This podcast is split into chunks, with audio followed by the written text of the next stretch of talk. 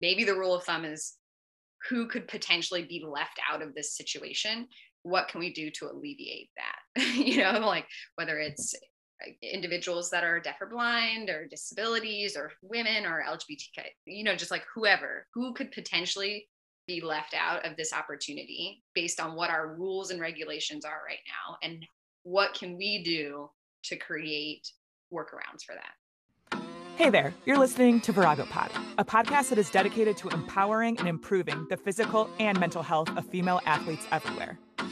This podcast is brought to you by the Virago Project, a nonprofit organization that helps female athletes balance sports with life. I'm your host, Emily McGee Zaslowski. And I'm your co host, Taylor Tracy. Let's jump right into the episode. Hi, Virago Warriors, and welcome back to episode 23 of Virago Pod. Today, we are talking about a huge issue girls dropping out of sport at unproportional rates at the youth level. We're going to discuss the problems that have led to this and what we as current and former athletes can do about it. Today, joining us, we have Jackie Davis, who has over a decade of leadership experience in organizations empowering and serving populations that are being left out of sport.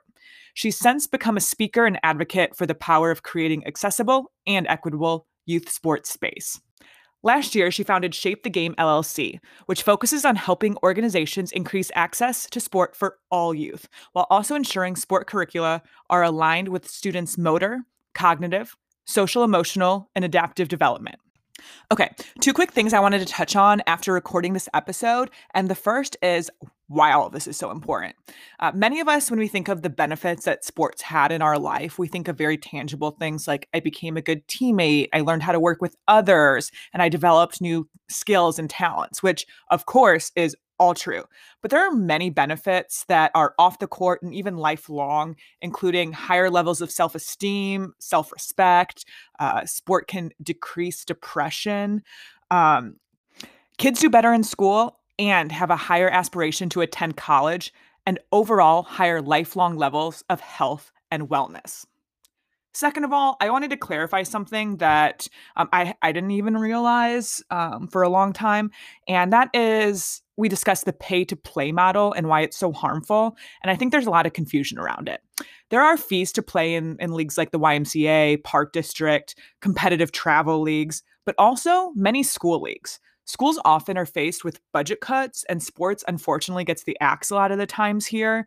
Um, while some schools do go to try to fundraise or go to boosters, many schools don't, and they end up charging children, which can leave many, many kids out, unfortunately. Growing up, I was privileged enough to have no clue the small fortune my parents had to shell out to get me playing sport.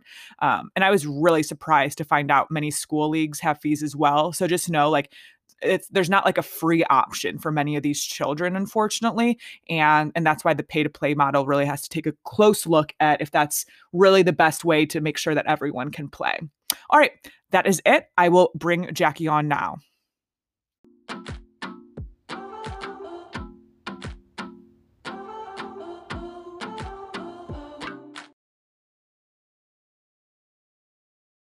So, in February, we celebrated Girl and Women in Sports Day to acknowledge the accomplishments of women athletes, recognize the influence of sports participation for young girls, and honor the progress and continuing struggle for women in sports in general.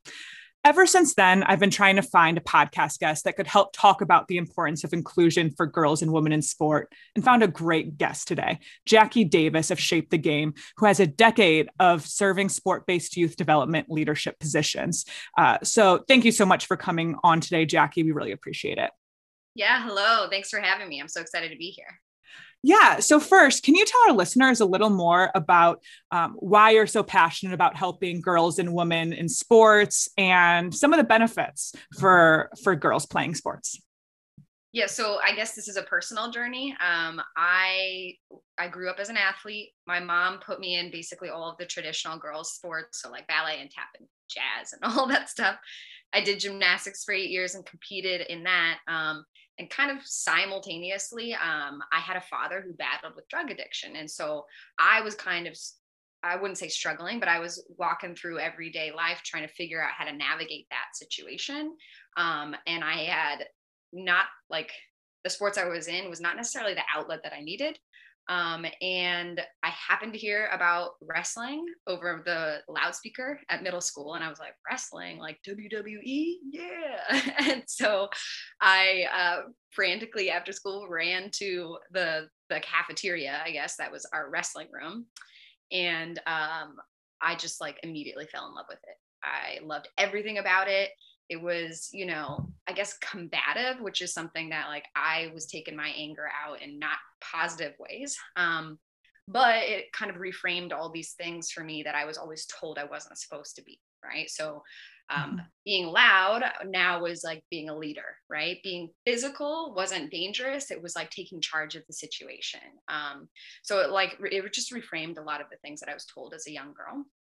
Um, and then also i had this community. I had this community that I never had before. Um, I always felt like no one really understood what was going on. And then in this environment, we were all going through something together. Um, and that just felt really special. So for me, I had massive um, benefits. It actually helped me become the first in my family to go to college and graduate from college. Um, awesome! So, Congratulations. Yeah, thank you. So it was a lot. It was a lot of things where I'm like, oh my gosh, if this could do this for me, then imagine how what it could be doing for every other girl. Mm-hmm.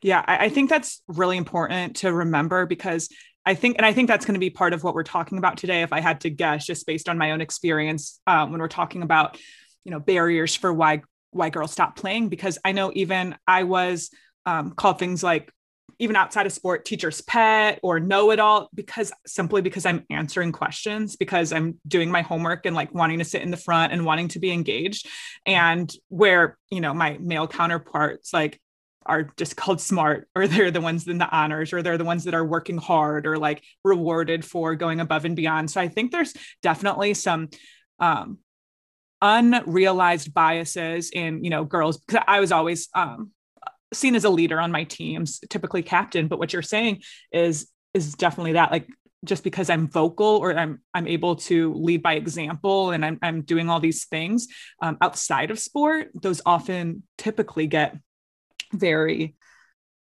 turn like turned around, right? Um, I, I talked about this, I think, on one of my other podcast guests is like, name one thing that a young girl can be interested in that they won't be made fun of. And like, really, there, there's not like, maybe you're a horse girl or you're a video gamer that now you're trying to be a boy, sports. Like, are you, are, do you just have crushes on the guys in recess? It's like really insane.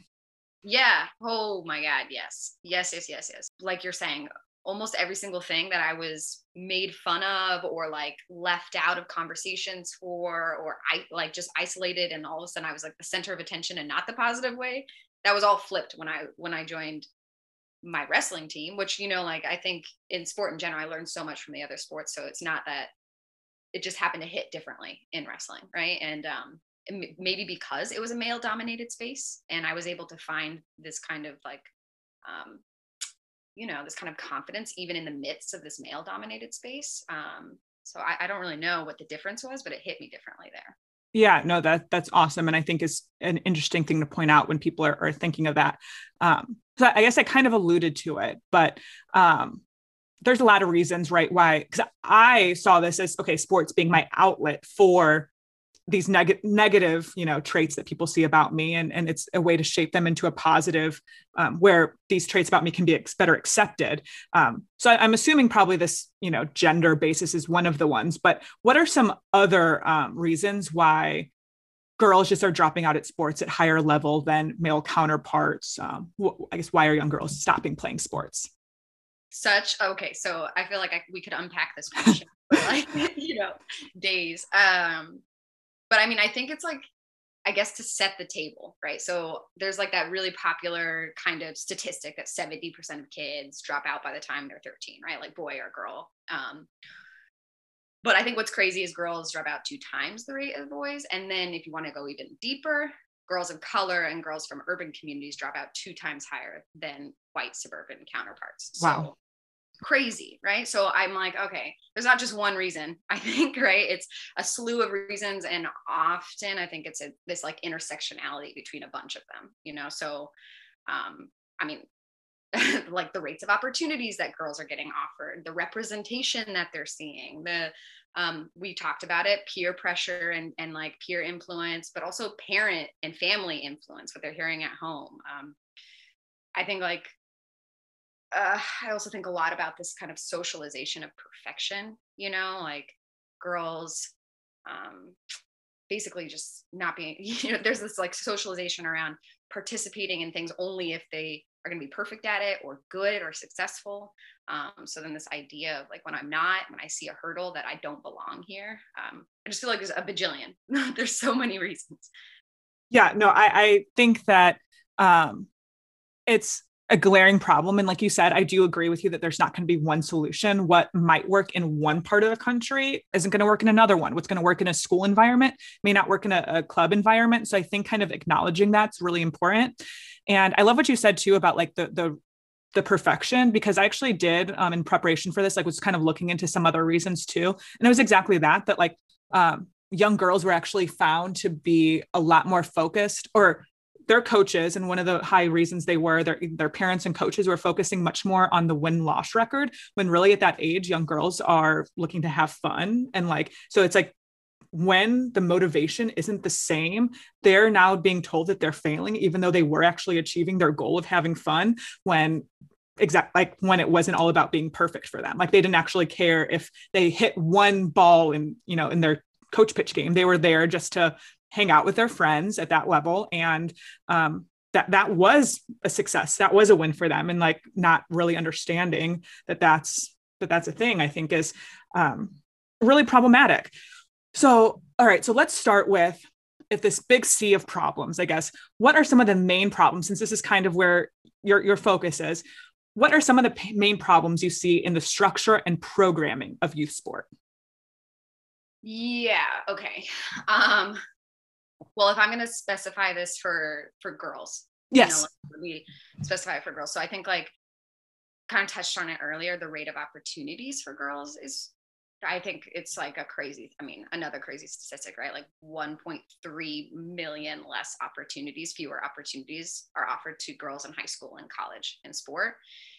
What, what i think is interesting about it is that that's like through their school systems right? So if they're not being offered, they're offered far fewer opportunities in the school system, um, then that's pushing them into things like pay for play opportunities, right? Which then goes to can my family afford it?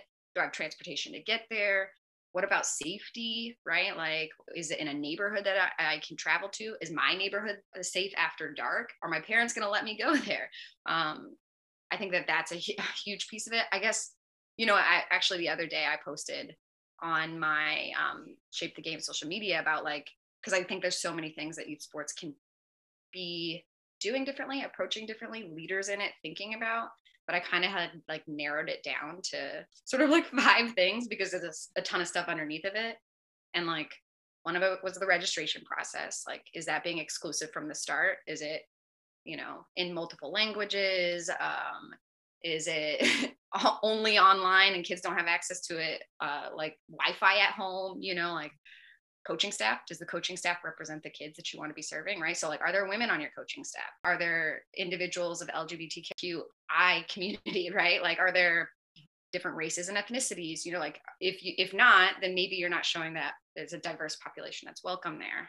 Team schedule i think this one's pretty interesting for young women especially like different religions like muslim girls for example you know or even jewish communities right where they have holy days that are typically during when we would be competing or mm-hmm. practicing mm-hmm. so did you set up a team schedule where you know these girls are actually not able to compete ever during their season because it's a holy day and they're not allowed to be there or equipment like do you make it okay that they can be wearing a sports hijab or like full length gear you know um and even things like silly i'm thinking back to my wrestling days where like I didn't have women's cut gear. you know, like I was representing my high school team and my middle school team and I didn't have women's cut gear. I was in like a sing like this is like, you know, scholastic and Olympic style wrestling. And I was in like a singlet that was meant for boys with the sports bra that's hanging out all over the place, you know? And I'm like, this is crazy that these coaches weren't like, maybe we should change this you know um, yeah that they they couldn't even like figure out the well because that, that was one of the things that really resonated right? That they are literally not even from on all levels from the uniform to the programs to like their marketing structure. It's it's really um i saw your post it was like a copy and paste programming to young girls and i just loved the, the way you looked at because it's it's not and no different than i think you had a similar one about um, people with disabilities. Like it's not a copy like you can't just take what's worked for um, male sports especially in male dominated sports and just expect all of that to work.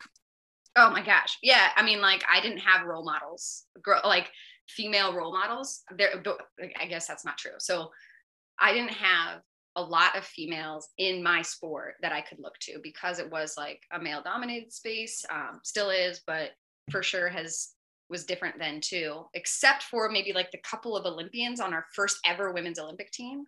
Um, but like I had never had a college, or I mean, sorry, I had never had a coach, a volunteer, assistant, full time, whatever. That was a female coach in this space. So I didn't really have a role model in that. And I think that that's interesting. I also remember like being at my own home practices and not having a girls' bathroom or locker room open. You know, I'm like, oh, you know that seems like a really easy thing. They have a key to it you know but even traveling to other places it'd be like well where do i go? The hallway? I don't you know? So i think there's a lot of stuff yeah. that seems really simple um, and i don't actually think you know i've had so many male um, uh, advocates and allies whether they're like parents or coaches or teammates um, so and i feel like it was never something that was intentionally done to keep me out it was just this naive kind of thing where they never had to think about it and so they didn't and i was mm, i wasn't trained to be super vocal about it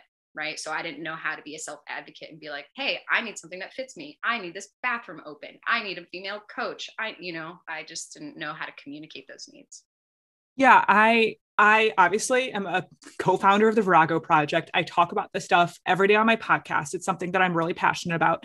Um, and I will say I had a great relationship with my father, and he coached my t-ball teams. He coached uh, my so- soccer teams when I was in youth, uh, and I. Uh, so I, when I gave birth to my daughter in May of last year, uh, we were talking. My husband and I were talking about things we were excited for and looking forward to the future. And my thing was, I am ex- Josh. I'm so excited for you to coach her like her soccer teams when she's she's young and and my husband um he played soccer growing up till like 10 years old.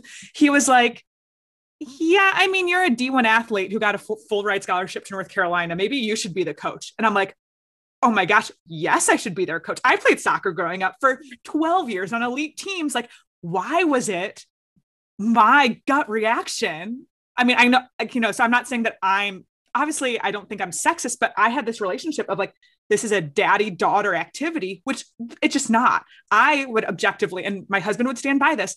I'd be objectively a better coach to my daughter than he would. And that's not that's not bad. But like yet I still didn't place myself in that position of I'm going to be her coach. Um, just because, like you said, I've always had male coaches. I've always had that my, as my dad. Um, and it's just not the truth that all males know more and are better coaches, especially when we're looking at our youth athletes. So I think it's really important that a very easy takeaway um, would be like become an assistant coach. Like, like moms out there, do this for your, your daughters. Be the assistant coach, like look into assistant coaching at college. But I, I even know um, volleyball, there's many, many, many male coaches in the women's field, um, different sports. I found kind of, we talked to a softball player that has that more um, female in general in the NCAA has a little more equality in, in men versus male or female versus male. But I mean, if you look at men's sports in NCAA, they are all, I, am not going to say all, I'll, I'll put an asterisk, but the, the coaching team are 90% male. But then if you look at the female, it's it's still not even 50-50, but like it's it's close. And so I just think it's very interesting that the society norm is still to have instructions coming from male. So I think that's a very important challenge, like that I'm going to definitely obviously change the way that I looked about it for my family structure. And I think it's important that you're, you know, thinking about that when you're enrolling kids or you're thinking about volunteering or like even like they're looking for park district teams. They don't have to be parents. Like if you are a female woman in sport, um, take a look at those opportunities and see like that will really be giving back to your community with those role models that like in wrestling i'm sure wrestling's lacking um, but even across the board in in all sports. Yeah. Oh my gosh. Well and this takes me back to like what you said about not even thinking about it being like socialized not to think about it. Um yeah it takes me back to like also like there are there are women who are like do think about it and then are like oh i'm not actually qualified for it. Right? And that goes that is like for me an older version like an adult woman's version of what young girls are doing when they're like oh i have to be perfect I have to have all the experience. I have to have done it for this many years. Like, how can you get that many years of experience without actually joining? But I have to do it for this many years. I have to have this kind of experience. I have to know all of the answers. Um, this idea of perfectionism, right? Um, so it's like when I hear you say that, I'm like, oh, it's like the next gen or like the older generation being like, yeah, I can't do it. I'm not prepared for it. Even like if they if they say so. And then and then because of that, like you said, I think actually it's it's not great, but there's like our our female coaches and collegiate programs has dropped. So it's like mm-hmm. I don't even know. In like the 70s, it was almost 90% or something. Now it's like 64%. And I don't know if that's because there's more women's sports opportunities and more women that are competing, but haven't matriculated out, you know, yet. Maybe they're still competing, or if it's just like if it's just that women are doing this thing where we're like, oh, I'm not qualified. Be like coaching at a D1 level, that's crazy. I could never do that, you know? Um, but yeah. then there's not the representation. So then like the less that women are coaches or referees or commentators or media people or operations people or whatever, like literally any position in sport, the more that they're there, uh, the more that girls see it, and the more that boys see it, and the more that everybody thinks it's totally normal. That's how it's supposed to be. yeah, I think it's one of those things that um, I, am sure there's many reasons for it, but just from my like, since I'm 30 years old and I could see a lot of coaches in my age range, I know I can see that um, unfortunately, with the maternity leave and familial leave, it's like, okay, in order to be a head coach, and actually, I'm not saying assistant coaches don't make money to live on, but I think the majority of assistant coaches' goal is to end up being a head coach somewhere. So if you take a look, you have to be an, an assistant coach for so many years, a volunteer coach for so many years, where oftentimes they're making zero money, then an assistant coach with a recruiting coordinator. And then you're traveling on your off season every single weekend. And it's like, trying to picture how you can balance a family life with a work life it's almost non-existent. Um, you have to like wait keep pushing back child like childbearing years. And that's a hard decision to make of like i might do this for how many years and still not become a head coach. Because i'm sure um, where in in male sports there's a lot of turnover between males like people might get fired because the school these are revenue generating things. But a lot of times the head coaches stay for 20 years. So uh, there's less call for change and turnover. So it's very hard. And i think um, only now I, I, know some people were uh, I, saw on au sports they're having like some uh, women leagues in lacrosse and softball and volleyball and paying their athletes. And their their maternity not even maternity program but if you have kids their program is amazing. Like i was looking they provide childcare like for these people to be able to compete. Like and i think it just kind of needs a I mean, this is, you know, going away from youth, but like, I, I feel like it's hard to really be able to have that career when you're essentially making these women choose. It's really unfortunate. Uh, you know, I, tr- I'm so happy you said that because I didn't, I wasn't thinking it and I wasn't thinking about it. I did have a conversation with a colleague of mine. She's, um, she's one of the assistant Olympic team coaches for our women's wrestling team, Olympic team, but she is talking about how she's going to be putting in this proposal to like our governing body, right, for um, for I, I want to say like maternity leave, but more like a maternity program. Uh, you mm-hmm. know, for like I I for example I volunteer coach with Team USA, so like if I were to have a child and I wanted to be able to, they wanted me to be able to come and help contribute to a camp or work with some of the girls, you know, that is a choice. That's a decision I would have to make. Can I, can I have my kid come with me? Can this be a family affair? And then normalizing this idea that like women, mothers in sport, right? Like not just women in sport, but mothers in sport. Uh-huh. Um, belong. And I was like, oh my gosh, that'd be amazing. That'd be a game changer. There'd be so many more women that would be able to participate if there was like some sort of maternity and motherhood coaching program where your kids could be with you while you're doing this. Yeah. And I, I think it's hopefully going that way. I think more and more people are seeing what everywhere else in the world is doing and and how the US specifically is kind of lacking in those. Okay, so I actually want to go back to one of the areas you mentioned briefly to talk more about it because I saw an interesting proposal somewhere that I'll touch on later. But I want to hear more about that pay to play um, because I think this is a significant issue in both school and travel teams. Uh, I was fortunate enough to have parents who could afford private lessons, an elite club, uh, able to travel to go on these tournaments and for recruiting. Uh, I understand how privileged I was uh, but I get that's not the reality for everyone. So, can you go into some more detail on um, what ba- the barrier about pay to play, why it's so harmful, and what can be done to overcome this? Yeah, so I I am not going to pretend like I know all the answers to this, but I I will love I love to sit and unpack it with you. So I think, I mean, so I I've worked in sports based youth development, so in sports youth nonprofits for about ten years. So I think um, I think a lot of us in that kind of space see the disparity between the kids that are signing up for our programming and the kids that you know do not have to sign up for our programming um, you know pre-covid which i think it will it's a lot i think that gap widened a lot during covid um, and i think it will look a lot different coming outside of covid. Uh, so um, I think pay to play is interesting because, well, you know, so I read something the other day, and this might be like more of what I'm thinking in my head and sum it up, but I read something the other day about, um, this might be like Aspen Institute or something. I don't know. They always put out good stuff, but um, about like the fact that in elementary and middle school, a lot more white kids are participating in sports um, than you know the, their their peers. Um, but that by the time they get to high school the ethnic like the race and ethnic diversity kind of by, by participation it basically starts to even out. And i think what i read was like okay well that makes sense right? If elementary and middle school programs don't really offer a lot of sport opportunities um, then the kids that are participating are kids that are paying for clubs or community centers or whatever they're going like community leagues.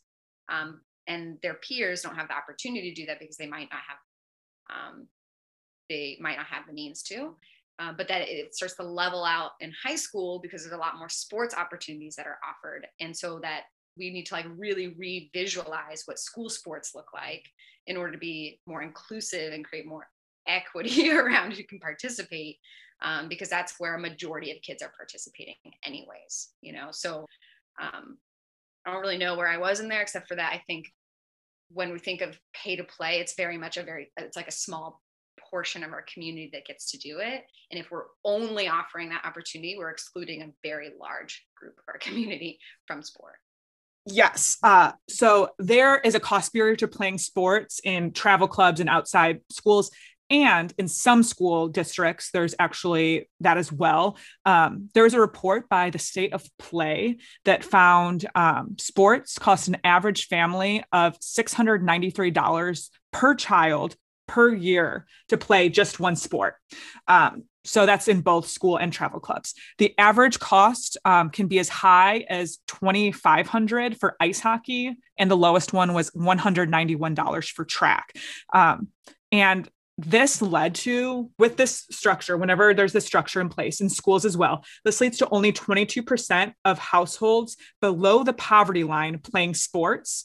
Um, and 43% of the kids playing sports was families with incomes over 100000 which makes complete sense when you're hearing that. And that kind of matches what you're saying with um, people who are playing these high school sports, especially when they're tryout, uh, are going to be the ones who are also could afford the travel ball. Like you're you're going to put someone in a situation that didn't has never played the sport before and, and do that. So I think that 22% below poverty line versus 43% above above hundred thousand dollars kind of shows just like let's be honest, the the number of kids who want to play sports is probably pretty similar. So in one school district in Maryland where they had this, and this was the, was going to say the proposal that I found really interesting.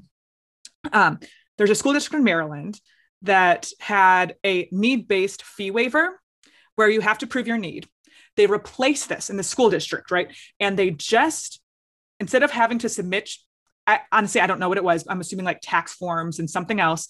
Um, they replaced it with just a checkbox saying, I am a resident of X city and I am requesting a waiver of all fees. And waiver requests increased by 1,200%. Um, and this was at a high poverty school district in the city. And schools, the school's participation in sports increased by almost 80%.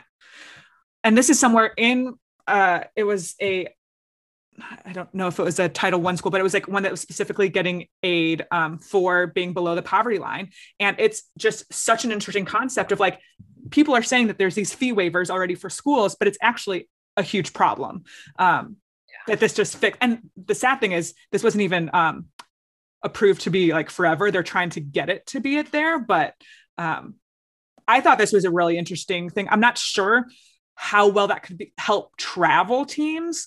Um, I guess so. I guess what are your thoughts on this? How applicable? Like how? What's I guess what's the word? Expand? It's not expandable. Um, transferable. Yeah. Yeah. Yeah. Would this be to other? I guess school districts to start, um, and and even these travel sports that are exclusively pay to play at the moment. Yeah, you know, so I think a long time ago, I'll go back to like a personal experience. A long time ago, I was in New York City still working with um, I, I, for most of my professional career before starting to shape the game i worked with an organization called beat the streets wrestling um, which is a national organization but the first one that's opened up was in new york city and i was fortunate enough to get a chance to work there. And we had um, you know nonprofit uh, free we fundraised so that all of our programming was offered to kids for free in uh, the five boroughs of new york city. What we found was that some families um, who were not uh, in need were participating in in you know our practices and uh, travel teams and whatever we had life skills you know um mm-hmm. and that's not not because you know we obviously wanted them to be participating but we wanted to like get a better gauge on okay if we are going to give scholarships for some things you know who should be getting um, who's in the most need and should be getting our highest scholarships who's in the in the least need and, and maybe doesn't even need a scholarship and so we asked for something similar to this we asked for um, them to submit I think W9s is what we asked for. And um,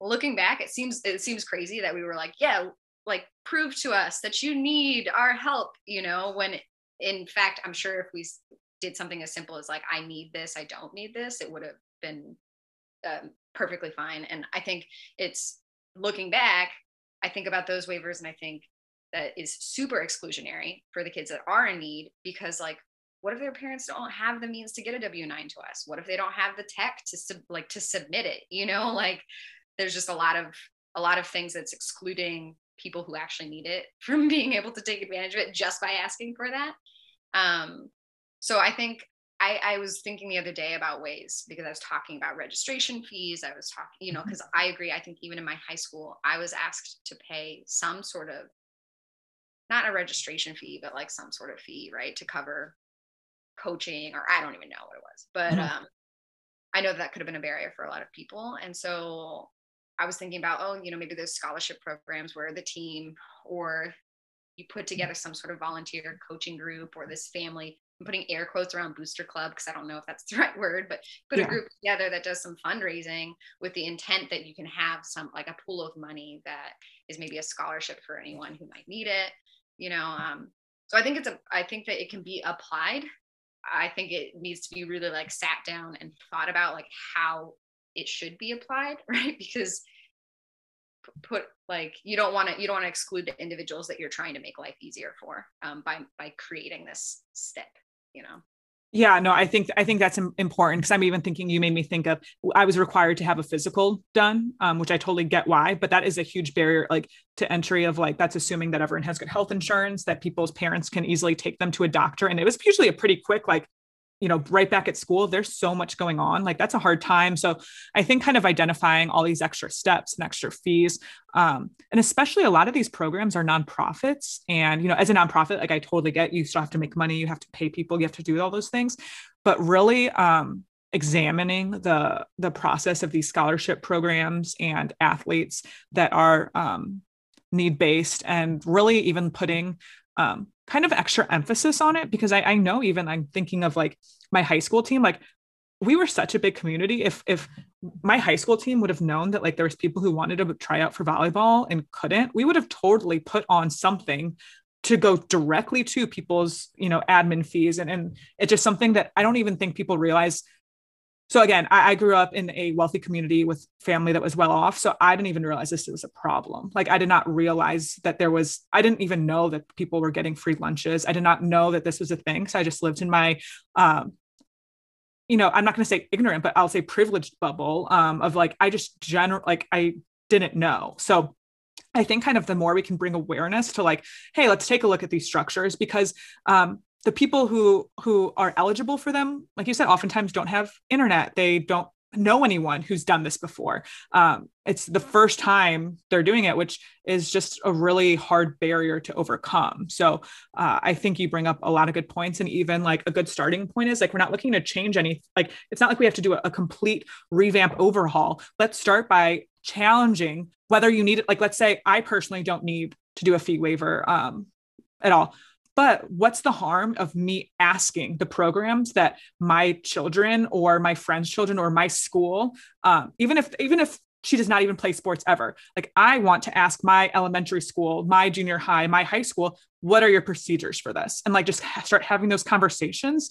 And then even like it's really powerful coming from a person as bad as it sounds, it doesn't need it, right? That I'm not begging them to like consider my child. It's like, hey, let's figure out ways to do that. So I think that's like one kind of easy way to like um a first step that anyone can take. Like hey let's start challenging this. Like if if you I, like asking your previous club your travel position like hey what are we doing for for children who can't afford this? Because i it was so valuable to me. Because coming it's not coming from a place of arguing. It's coming from a place of this was so valuable to me and i was so lucky to be able to do this. What are your opportunities for people who do not have the financial means to do this and, and kind of starting the conversation there. Um, is there anything I'm missing that you think that could be a good like conversation piece to have um, from people that no matter if you need the waiver or not, that they can have?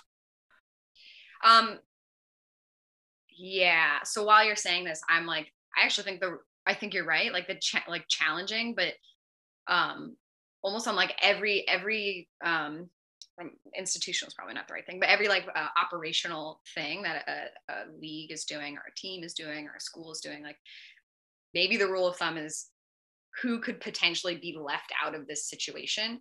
What can we do to alleviate that? you know, like whether it's um, individuals that are deaf or blind or disabilities or women or LGBTQ, you know, just like whoever who could potentially um, be left out of this opportunity based on what our rules and regulations are right now and what can we do to create um, workarounds for that? I love that. That's like as i say all the jumbled thoughts in my head in a beautiful one. I i think that's that's perfect. Um and i guess so speaking on people who are left out. You shared briefly about your experience growing up um, wrestling. So I want to kind of touch more on that, get away from maybe, I, I mean, maybe some of this is to the youth what it is. Um, but you also shared before this interview that you're one of the founding members of Division One Women's Wrestling Development Committee, um, which this purpose is to drive opportunities for women wrestlers to compete in um, upper level, like you said, Ivy League and Division One, and I'll say in college in general, because right now uh, young athletes are forced to make the decision between deciding between their uh, continuing their athletic career or their academics. So I think this is connected to the conversation we're having at increasing participation at the youth level, um, because this is a sport that, you know, the truth of the matter is is extremely gendered still. With how fast the sport's growing, though, um, it's very evident and I mean, maybe you can talk more about this too, but the, interest is growing so quickly. And so the interest and demand is there, but it's still taking a long time for upper level and elite teams to catch up to this uh, increase in interest. So, can you tell me a little bit more about what you're working on in this uh, wrestling space and where you hope things can go in the future? Yes. Okay. So I think this is this, I think of women's wrestling as women's basketball, but like women's basketball in the 80s. I think that's probably where we're at right now, just to like set the stage for it, you know. Um, I competed in college. Um, I was on one of the one of the founding women's collegiate wrestling teams. And so back in 2007, I had graduated high school, made my journey to college, got recruited to this college program. Um, there were only six women's teams in, well, actually five in the US, one in Canada. Um, and one, I'm I'm from California. I'm from Northern California. So one was like two hours away from me. Um, and that happened to be the one I went to. Didn't know anything about it. Didn't know what association it was. Didn't know what division it was. Didn't know like any of that. I just knew like I have this opportunity to compete in college and get a college uh, education, which nobody in my family done. I'm like, I'm going. Wow. Yeah. So um, now there's 87 women's collegiate wrestling programs. So 2007, there were six. 2021, there are 87, um, which is huge. There are 28, just about a little over 28,000 girls at the high school level alone wrestling. Um, wow. So it's like the fastest growing sport for girls at high school. Um, pretty close to, I think, like women's rugby and field hockey or something. Um, and yet, so out of this, there are only two Division One opportunities. So um, it's like really cool for me to see like how many opportunities there are for young women now versus what I had.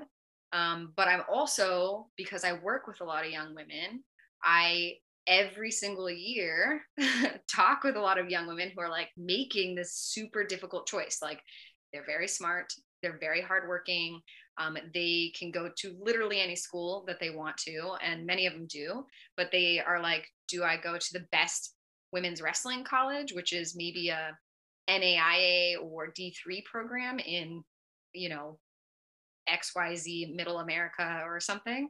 Or I got into Harvard. Do I go to Harvard? Or I got into Ohio State. Do I go to Ohio State? You know, um, so that's, I mean, that's a roundabout, super long, took you on a journey, bringing you back the reason for why uh, the D1 Women's Wrestling Committee kind of um, happened. So it's me and then uh, two other women who helped found it, but then like a larger a group of individuals, including collegiate men's coaches um, and alumni from men's programs at the college level. Um, and so basically what we what we are doing what we're trying to help do is help support these young women that are already at institutions that don't have a program on how they can navigate that and so what the school can do for them and what they can do to create opportunity whether it's varsity or not um, and then you know also help administrators and coaches on um, like how they can be door openers for the women. Um, you know, as little as like, we've got everything done. You just need to say you support it or maybe step out of the way so you don't block it kind of a thing. And then, and then I guess like the wider audience, so like girls who are at the high school level who are looking for college opportunities, kind of just trying to educate them on, hey, just because it doesn't have a program doesn't mean that you can't continue um, training or competing in some capacity. And it will be difficult.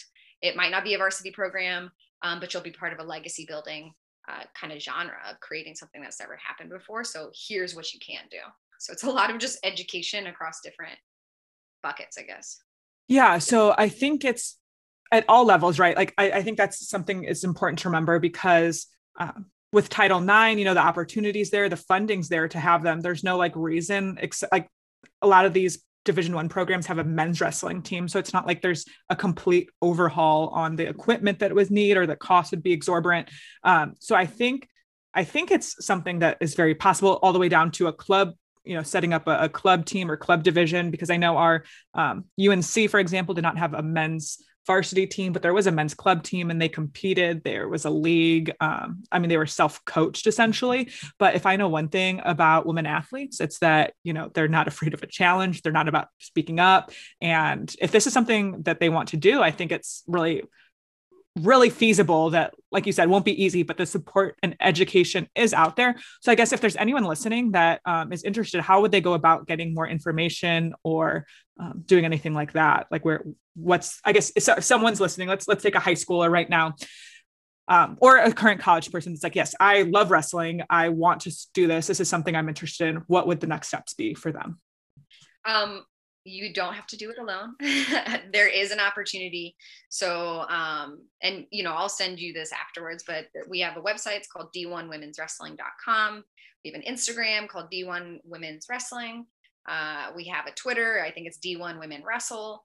We have a Facebook, D1 Women's. We basically have like all the platforms you can think of, um, and we regularly put out um, edu- educational stuff, like actual, um, you know, how like here's step one, two, and three of what you can do, or here's who to go to talk to at your school, or contact us, and we can um, we can help you go through the process. The first couple, you know, like um, steps of this process. We also have downloadable kind of templates and things that you know girls might need at their schools that they can take from our website.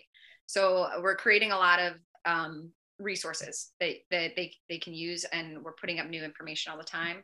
Um, I think it's important to say that you know Harvard uh, has a women's wrestling club got approved for a women's wrestling club. Columbia got approved for a women's wrestling club. UPenn is talking about it. Princeton applied for it. Brown applied for it. Basically, a lot of like the Eastern schools. Um, UNC actually is actively recruiting women because they they already have a, a, senior level woman who's training there. A young woman just got in early decision to UNC. Um, Lehigh has women. Like there's just like there's women Arizona State. There's women all over the place at D1 institutions. So um, there are a lot of girls that are doing this. There are a lot of young women, I mean, that are doing this. There are a lot of individuals that are wanting to help you and um, just reach out to us. Let us know how we can help. Yeah, I will link all of those in the bio because um, I think this is something too that even if you're you're sitting here and like I don't care about wrestling, I think there's a lot of sports that people do care about. That this will be extremely transferable to any like I know field hockey still isn't in every sport, lacrosse, um, lots of sports that are very regional that people grew up maybe in one area and then all of a sudden their academics took them to a different part of the country and all of a sudden they're like, oh, there's not even a club team. That's really sad that we can do something about it now. Like there's there's people that are willing to help there's administration that's willing to help and there's a lot of resources um, and just not to be afraid of doing a little research and you know asking these tough questions of like if this is something you want to do continuing sport is possible for you for sure. Eh, like I'll just piggyback. I I really do think it's um now I'm going to say is it applicable, like transferable to any other sport. Really, what we're doing is like, cool. We're going to create a working group at each institution that's made up of alumni, right? Um, male, female, like whoever, an alumni group that will help support the women on campus, or will help support women who are coming, you know, um, from high school to college. Um, and here's like steps for what we found was uh, a club is like the closest to a varsity program like it mirrors varsity programming pretty similar or you can set it up that way. And so we created documents templates for individuals to be able to use for club applications. Um, so I, it's very much transferable. We'd love to talk to you if you know it's helpful at all. Um, and and yeah i think like just grow opportunities for women at the collegiate level so that you know you don't have to sacrifice what you've worked hard for academically or athletically yeah, well, definitely keep the Virago project updated in that when, especially when you're trying to create those working groups. Um, it's something very easily that we can just shoot out onto our stories um, and stuff like that, just trying to get some interest. I know we have people all over. We're very US based right now, but we do have, you know, lots of alumni too that I know are always looking to get involved. Oh, love it. Totally will. I'll absolutely keep you updated. Yeah. Okay. Well, that's that's all I had for us today. Is just to wrap up. I know we I feel like we covered a big gambit of of topics. Um, but can you leave our listeners with a few action items, or like kind of how we, we you know sent that little challenge of asking how we can be more inclusive for those like who who who might we be leaving out, and what can we do about it? Uh, what are some other challenges that we can be thinking about uh, to help girls and women in sport uh, better impact um, better impact girls and women in sport? Yeah. Okay. So definitely that one. Um, right who anytime we're creating something that we think is revolutionary or innovative always think about who could we potentially be excluding and how can we alleviate that issue. Um, i think if you are a female and you're listening find a way to get involved in in sport in any way at any level. Like if you're a participant keep doing it and recognize you have a voice and people listen to it young women and young men are listening to it. So use it. Don't be scared to use it. Cause I know I was when I was younger. I didn't know that my voice mattered then. And it's only, you know, since I stopped competing that I started using it. Um, so, but if you're not, if you're a mother, a grandmother, an aunt, if you are somebody who's uh, like working in a professional field and you could be doing the same kind of thing, but on the sporting side, right? You could be doing operations, you could be doing program design, you could be doing something. Just get involved in sport at all levels, so young girls know that there is a place for them in every every uh, version of sport. Um, and then I think my last thing is it's not just about educating um, our young girls about where they belong and where they fit and why they should be in sport or what the benefits are, but it's about also, you know, co-educating our young boys about that what they can be doing to make a more inclusive space why women belong there the benefits of it um, and you know um, just making sure that when we're having these conversations we're not just talking to young girls but we're also talking to young boys. Yeah i, I think that's um because you know that that's a lot of it. That's what um you know when i was looking at the key age drop off it's like the very first big age drop off was like seven and a lot of that was because of like peers and bullying and like not feeling accepted in the sport and having that athlete identity. And i think um at, at least now you know raising she's almost one I, I am seeing a lot of the challenges of genders being taken away that like hey let's like why is this called a girls play kitchen? And it's like rebranded to just like children's play kitchen. It's like yeah like and I, I think people are starting to realize that that that's something that can change but i think we still have a long way to go and having those conversations um, not just with trying to inspire these young girls but inspiring these young boys of like equality. And and and honestly uh, the girls puberty rate is so much earlier than than boys. I know i was like quarterback on my team because i could i was a foot taller than all of them and i could throw farther than them. So it's like i think i think but I got teased a lot for playing. So I, I, think starting to have those conversations of like, equality at young ages because unfortunately it is something that's learned. Like boys don't grow up thinking that boys only play sports. It's something that they see on media. It's stuff that they hear from their parents. So it's something that um, I think can be changed. And that's a good action item is just continue like watching women's sports, like watch women's sports with your sons, watch women's sports with your girls, have these role models. Like, because I, I've said on a previous podcast, I picked UNC because I dreamed of being the next Mia Hamm. I ended up playing for a different sport, but that was when I was playing soccer. And she, she literally shaped my entire life just by the school I went to. So watching, having more role models and the coaches and athletes, um, yeah, I, I, think those are, are great takeaways. And yeah, yeah. I'm you know what? I feel like I have one more tip too. Oh, please. Let's go. I think that I think that and this goes back to I I don't I mean actually I don't know, but getting girls involved in sport younger, right? So like not and and like remove the early specialization of stuff. So not like not like they need to be super successful in competing and like three-time national champions at the age of six, you know, but like ideally hopefully what's happening is like when we're getting girls involved in sport earlier and when we're delivering sport properly then they stay in sport for a lifetime right? So that is like another tip. If we can find ways to just get girls involved early so they don't have this like oh self-conscious thing later where they're like totally okay with failing at things and knowing that's part of the process where they have this like body confidence where they're not uncomfortable in certain uniforms or sweating you know like i just like let's get them in earlier um, deliver it properly and so that there could be this like lifetime journey through sport and they can come back and they could be like part of the Virago project or part of Shape the Game or part of whatever organizations and like being leaders later on. Yeah, I, I, think that's so important. Thinking back to episode two we had with Sam Morris, strength and conditioning, um, that brings me to the the next dropout phase, and that was puberty. So girls are hitting puberty, and I think it's a, a combination of you know the perfect storm of male coaches who don't know how to do it parents that aren't talking to their kids about puberty this young athlete who's now like my body is different. It's functioning different. It's my hips are different like all this different stuff.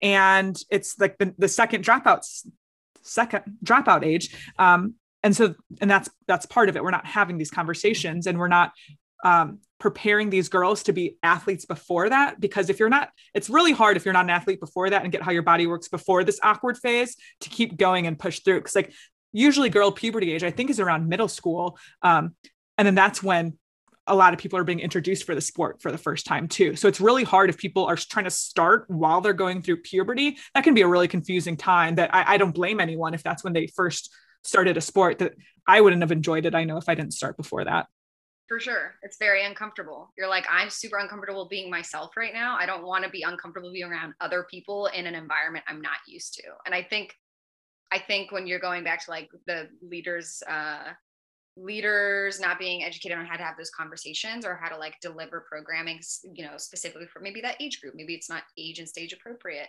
You know, I think I think of I don't know if you know Megan Bartlett, but she's like I look at her as like my god, right? Um, Megan Bartlett said I it was on a thing the other day listening to her, and she was like, yeah, well, like a lot of things, sport was created for men by men, so we just have to start, to, like you said, can't copy and paste this to young girls. We got to like switch a little bit. That doesn't mean it's not as intense or it's not as fun or whatever. It's just switching some of the things so it applies better. I love that.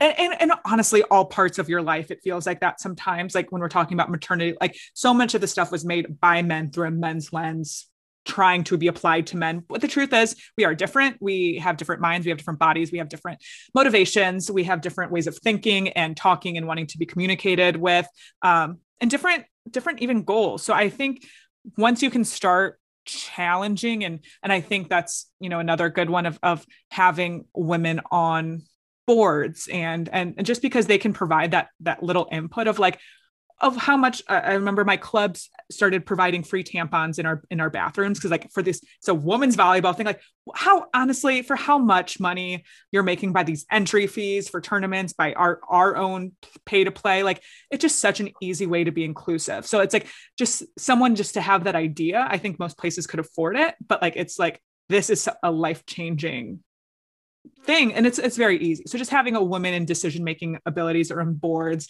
just to throw out um, some things that men may not even think of. Oh, oh my gosh. Yeah.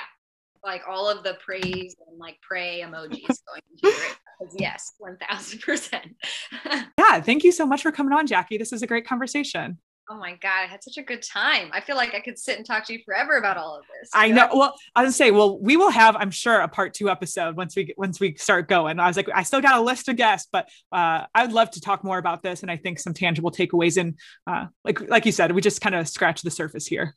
Yeah, there's so many things. So yeah, I had a really great time. Um, I'm looking forward to talking to you again. And thank you so much for, for having me on. Yeah, thanks, Jackie. We'll talk to you later. Yeah, thank you. I hope you have a good rest of your night.